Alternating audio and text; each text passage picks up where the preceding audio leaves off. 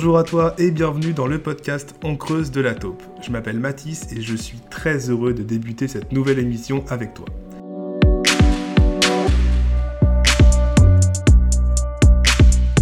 Alors On creuse, qu'est-ce que c'est? Et bien Dans ces podcasts, nous allons aborder un sujet qui concerne l'orientation, qui soulève souvent plusieurs problématiques et on va tenter d'apporter des axes de réflexion à ces problématiques afin de t'éclairer. Aujourd'hui, on va parler du lien qui existe entre les notes au lycée et celles en études supérieures. Et ça va soulever les problématiques suivantes. Peut-on avoir de mauvaises notes au lycée et réussir ses études supérieures? De mauvaises notes au lycée peuvent-elles conditionner toute notre scolarité? Un mauvais bulletin est-il toujours le reflet d'un manque de travail? Et enfin, peut-on renverser la vapeur grâce aux études supérieures? C'est donc ce que nous allons aborder dans ce deuxième épisode du podcast On Creuse dédié au monde obscur de l'orientation. Alors est-ce que mauvaise note au lycée égale mauvaise note en études sup ou à l'inverse bonne note au lycée égale bonne note en études sup On a creusé. Eh bien, sache que ce n'est pas si simple, cher ami. Tout d'abord, il y a une chose qu'il ne faut pas oublier. Le lycée te sert surtout à acquérir une dynamique de travail, un rythme te permettant d'être performant. On entend souvent dire que ce que nous apprenons au lycée ne nous servira pas dans la vie.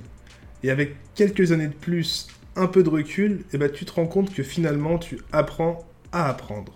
C'est-à-dire écouter, synthétiser, travailler ta logique. En gros, tu apprends les fondations d'un travail rigoureux. Alors certes, le théorème de Pythagore, sauf cas exceptionnel, ne va pas te servir dans ta vie future. Mais ce qui est important au lycée, ce n'est pas tant le contenu, c'est la dynamique d'apprentissage. Mais à 15 ans, on n'a pas forcément le recul nécessaire pour comprendre ça. Et on va alors différencier les élèves dits scolaires, que tu dois très bien connaître, et ceux qui ne le sont pas. C'est-à-dire que certains vont très rapidement assimiler cette dynamique d'apprentissage quand d'autres n'en verront absolument pas l'intérêt. C'est tout simplement une question de caractère et ou d'environnement scolaire, familial, il y a une multitude de critères. Mais je vais te dire un truc qui va te rassurer, tu n'es pas conditionné par tes notes et celles-ci ne doivent pas te définir ni toi ni ton potentiel. Parce qu'en études supérieures, il y a tout qui change. Premièrement, tu as le choix de choisir ce que tu vas étudier et ce que tu vas apprendre. Deuxièmement, la plupart des formations sont concrètes et te forment à un métier, un secteur, un marché qui de surcroît t'intéresse. Et sachant cela, on va faire tous les deux quelques petits cas pratiques. Dans un premier temps, on va prendre l'exemple de l'élève qui est bon au lycée. Donc il a assimilé une dynamique de travail depuis des années, il choisit sa formation selon ses goûts et il suit des cours qui lui serviront pour son futur pro. Donc, a priori, pas trop de risque de tomber dans le ravin. Attention, parce que rentrer en études supérieures, c'est rentrer dans la jungle. Être le premier de sa classe de 30 élèves ne veut pas dire être le premier d'une promo de 1000 étudiants. Il n'est finalement pas rare de culminer à 18 de moyenne au lycée et de se battre pour atteindre cette même moyenne en études supérieures. Pourquoi? Bah Parce que tu arrives sur tes forces, en pleine confiance, mais tu sous-estimes la nouveauté. Ne plus être au top niveau, ça ne signifie pas que tu as régressé, mais seulement que tu t'adaptes à ton nouveau rythme.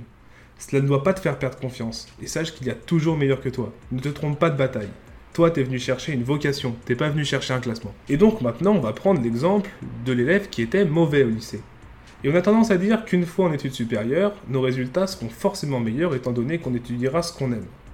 Ça paraît évident. Si tu travailles sur des choses qui te tiennent à cœur, tu seras concentré à 100% et tu démontreras ton vrai potentiel. Et j'ai envie de te dire que c'est vrai.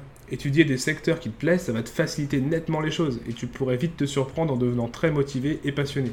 Et ça, ça se verra très vite dans tes résultats. Mais là encore, il faut que tu dises attention, parce que effectivement, étudier quelque chose que tu aimes, ce sera plus motivant, plus parlant. Mais si tu n'y mets pas d'implication, pas d'intention, tes résultats seront les mêmes qu'au lycée. Si tout le monde excellait dans les métiers qui les passionnent, bah ça se serait. Ce n'est pas parce que tu adores le piano que tu pourras jouer du Mozart sans entraînement. Ce qu'on peut finalement retirer de tout ça, c'est qu'il ne faut pas que tu te reposes sur l'équation bon-bon ou mauvais-mauvais. En fait, il n'y a pas de vérité. Chacun est différent et s'adapte à son nouvel environnement, à son rythme. Mais de manière générale, les études supérieures restent quand même une bouffée d'air frais qu'on ait été en bon ou en mauvais terme avec le lycée.